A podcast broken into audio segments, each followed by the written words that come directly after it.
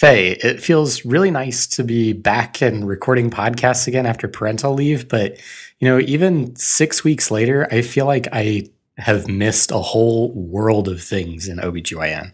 Yeah, me too, especially nine weeks out. But thankfully for us, um, we can refresh our memory with the O B G Project. That's right. The O B G Project kind of has their great, great summaries in these bullet point formats online. They've got resident exclusive resources, the core curriculum, um, and they've got a new project in the Primary Care Med Project. Um, you can check that out as well, which lets you get up to date with all those primary care guidelines that we got to keep up with too. And even better, if you're a resident, remember that you can get O B G First absolutely free. So if you want to figure out how to do that, go ahead and go onto our website, click on the sidebar, and link to the O B G Project.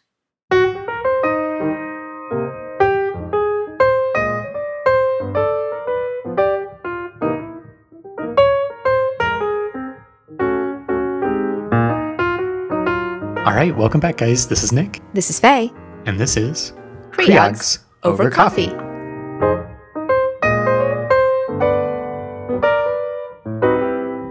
All right, so today we're back um, to talk part two of really this new labor guidance that came from A C O G. Remember the clinical practice guideline number eight. Last time we talked through the first stage of labor, and some of you who have practiced with this may have noted some new things, but also may have noted that a lot seemed really unchanged. Today, Faye, we're going to talk second stage. So what are our learning objectives? Yes, so today we're going to describe what constitutes an abnormal second stage of labor and how to manage it. And we're also going to contrast the new um, practice guideline eight guidance with um, the now retired A C O G and S M F M obstetric care consensus number one. Remember last time, as you said, we talked about the first stage of labor. And so today we're going to talk second stage from dilation to fetal delivery. And there are some big differences here versus the previous obstetric care consensus. So we're going to try and point them out as we go. So before we get to abnormal, Nick, let's talk about normal. What is normal second stage? Yeah, so really A C O G defines what they call a prolonged second stage as three hours or more of second stage length in a nulliparous patient, or two hours or more of a second stage length in a multiparous patient. So again, from complete dilation until fetal delivery, three hours for nullup, two hours for multip. Um, There's further language here that A C O G recommends an individualized approach to the diagnosis of second stage arrest that incorporates quote unquote factors regarding progress, clinical factors that may affect the likelihood of vaginal delivery, discussions of risks and benefits of available interventions, and individual patient preference, closed quote, if you're planning to move beyond this three hours for nullups, two hours for multips. Um, A C O G also additionally states that the second stage arrest can be diagnosed earlier than these thresholds if there's lack of fetal rotation or descent despite adequate contractions, pushing effort, and time allotted. Um, so Faye, this is really open and individualized and different than what it was before, right?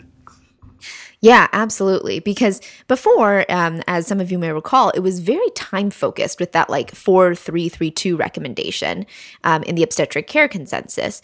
So we'll kind of go over that a little bit. So the obstetric care consensus also stated that there was no maximum amount of time in the second stage identified, and the recommendation to consider diagnosis prior to reaching these time points is based on some concerns that developed in the literature that providers were failing to recognize issues in the second stage altogether by focusing on this four three three two time, and that the four three three two recommendations were not based in evidence supporting safety.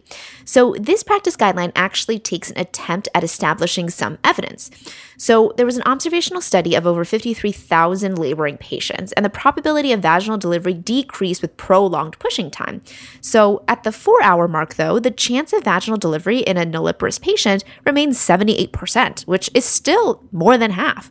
And at two hours, the chance of vaginal delivery in a multiparous patient remained eighty-one percent. So the longer pushing duration resulted in statistically significant rise in composite neonatal morbi- morbidity, however. Um, so the absolute risk di- difference, though, was still quite small, less than one percent. And other studies have been mixed about neonatal outcomes with respect to prolonged second stage. So basically, the other things that we need to take away is that longer pushing duration does result in a rise in maternal risk. So these things include things like third and fourth degree lacerations, operative vaginal delivery, postpartum hemorrhage, and cesarean delivery. Now, the other thing is, if you remember in the obstetric care consensus, you might remember the additional hour of pushing time was allotted for patients who had epidurals. And the question, of course, Nick, is, is that the same here, right? Do we get an additional hour of pushing? Yeah, so in the text of the clinical practice guideline, based on the Consortium for Safe Later Data, um, the authors admit that the second stage was prolonged by about an additional hour in patients who had an epidural. But they still say that you should take into account other things like the position of the baby, like for instance, an O P position might prolong pushing, um, maternal B M I, fetal weight, and the fetal station that was observed at the time of complete dilation. Really, again, not to completely say everybody N L E P with epidural should get four hours, but to take a look at that individual patient and say, huh, well, if we're reaching three hours, why haven't we reached it yet? And is it reasonable, or do I believe that it's safe to continue at this point? Um, knowing that there's potentially a rise in composite neonatal morbidity, and there certainly is longer pushing duration tied to that maternal risk, as you described, Faye. Um, Studies performed sort of since that obstetric care consensus have demonstrated that while if you prolong the second stage by an additional hour, you get more vaginal deliveries, they're actually, again, in these studies performed since the obstetric care consensus, really do highlight more this increased risk of neonatal acidemia, NICU admission, and the risk of third and fourth degree laceration for mom. So again, individualized discussions, individualized management are highly encouraged. So really, I think there are two things to keep in mind that this practice guideline offers.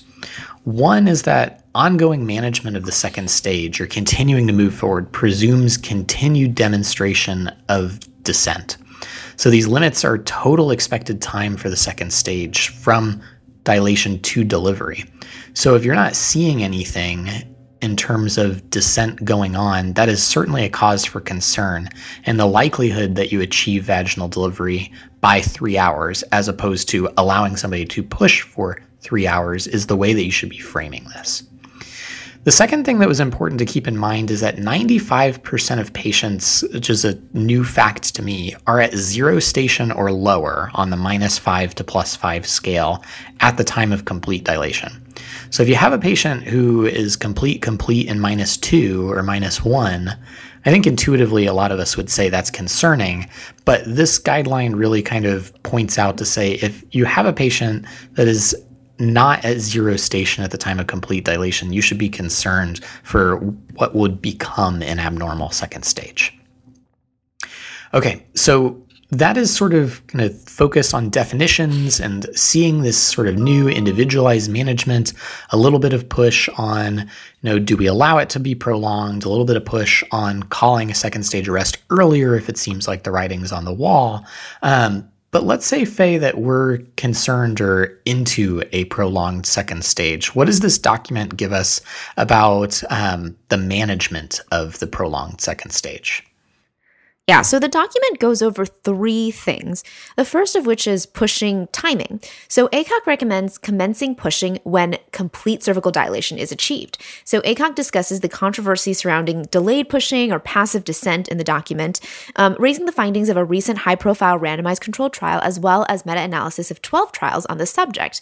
And the arguments go that delayed pushing minimizes patient exertion with pushing efforts because you're letting that fetal head kind of come down passively, while immediate pushing more closely mimics the, the physiology of unanesthetized patients whose pain makes them push earlier, right? If you have ever managed a patient who does not have an epidural, they just can't help but to push once they get to completely dilated.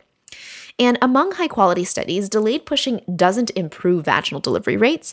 And additionally, delayed pushing prolongs time in labor. And in the high-profile randomized controlled trial, the study was stopped early because of increased rates of things like chorioamnionitis, postpartum hemorrhage, and neonatal acidemia in the delayed pushing arm. So basically, the answer is get to pushing. um, The next thing that they talk about is manual rotation. So positions of the fetal head at O T or O P can be difficult to achieve, um, can be difficult to achieve vaginal delivery due to the mechanics of the fetal head within the pelvis.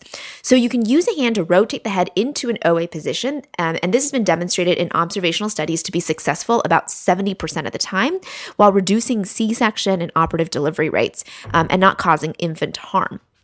However, a randomized controlled trial comparing a sham rotation to true rotation did not demonstrate any benefit, but was not powered to determine any risk of harm. Though, of course, I kind of want to know how they were doing this sham of like putting in your hand to like truly rotate or not rotating.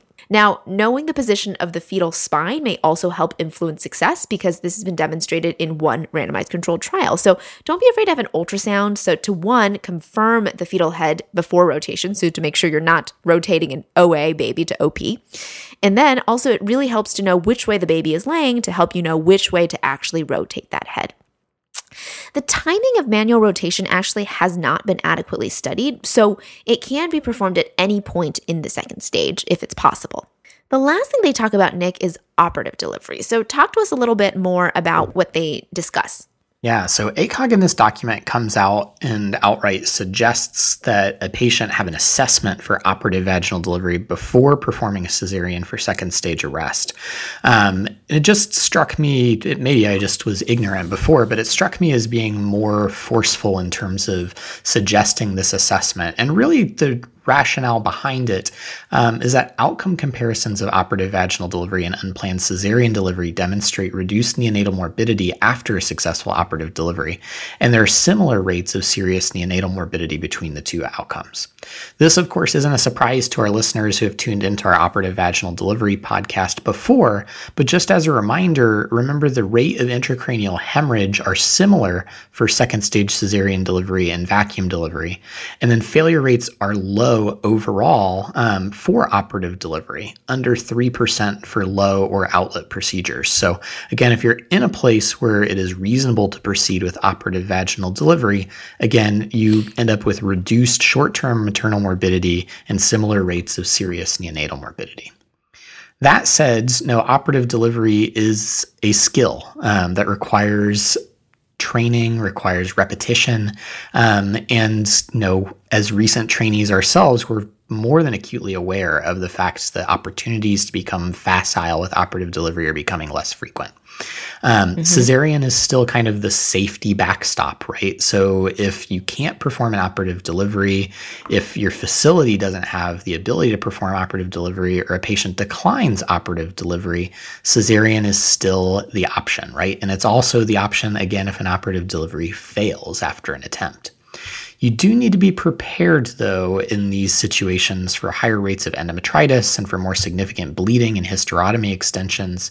Um, remember, too, that we had a recent podcast on difficult fetal extraction, really focusing in on this you know, deep second stage cesarean. Um, you'll encounter this more frequently with second stage cesareans, and so we hope that that podcast is helpful as well as you think about this if you're encountering second stage C-sections. All right, Faye. Well, I think that does it for our review of this new guidance on the second stage of labor. Why don't we try and summarize? Sure. So first of all, we talk about, you know, what exactly does prolonged second stage mean, which is three hours or more in nulliparous and two hours or more in multiparous. But now there, uh, the The specific document discusses individualized approach to diagnosing second stage arrest and also saying that the second stage arrest can be diagnosed earlier if there's a lack of rotation or descent.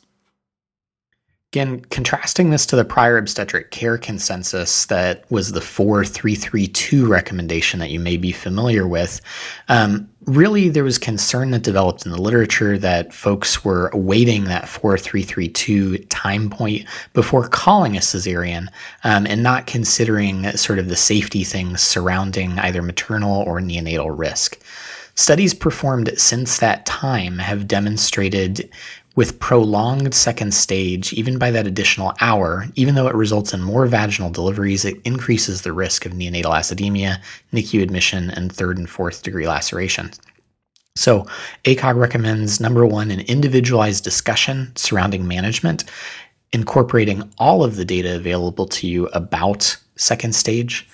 Number two, ongoing management of the second stage should presume continued demonstration of fetal descent, where this is the total time of the second stage until delivery, not the amount of time that is allowed for pushing. And then number three, ninety-five percent of patients are at zero station or lower at complete dilation. So if your patient is higher than this, that also should be a concerning sign. We then discuss how to manage prolonged second stage, and this is divided into three portions: pushing timing, manual rotation, and operative delivery. Pushing really should begin at the time that the patient is found to be completely dilated to hopefully um, mimic the physiology of unanesthetized patients. And this is in part uh, due to data from high-quality studies, including a high-profile randomized control trial, as well as uh, other meta-analyses. We also discuss manually rotating the head from O T or O P to O A, which can be successful about seventy percent of the time, and just making sure that we know the position of the fetal spine and the true position of the fetal head. Finally, ACOG does suggest an assessment for operative vaginal delivery before performing C-sections for section, second stage arrest. Um, and we know that the outcomes of operative vaginal delivery and unplanned C-sections demonstrate reduced maternal morbidity after a successful operative delivery. However, we also know that operative delivery does require special skill training, and this has overall potentially become less frequent in terms of training and skill set. Um, it is also important to understand that if the operative delivery fails, then that does mean that the patient needs a C-section, and that may be a more difficult C-section that may result in things like higher rates of endometritis or more significant bleeding. All right, Nick, I think that brings us to the end of this podcast. So once again, this is Faye. This is Nick. And this has been Creogs Over Coffee.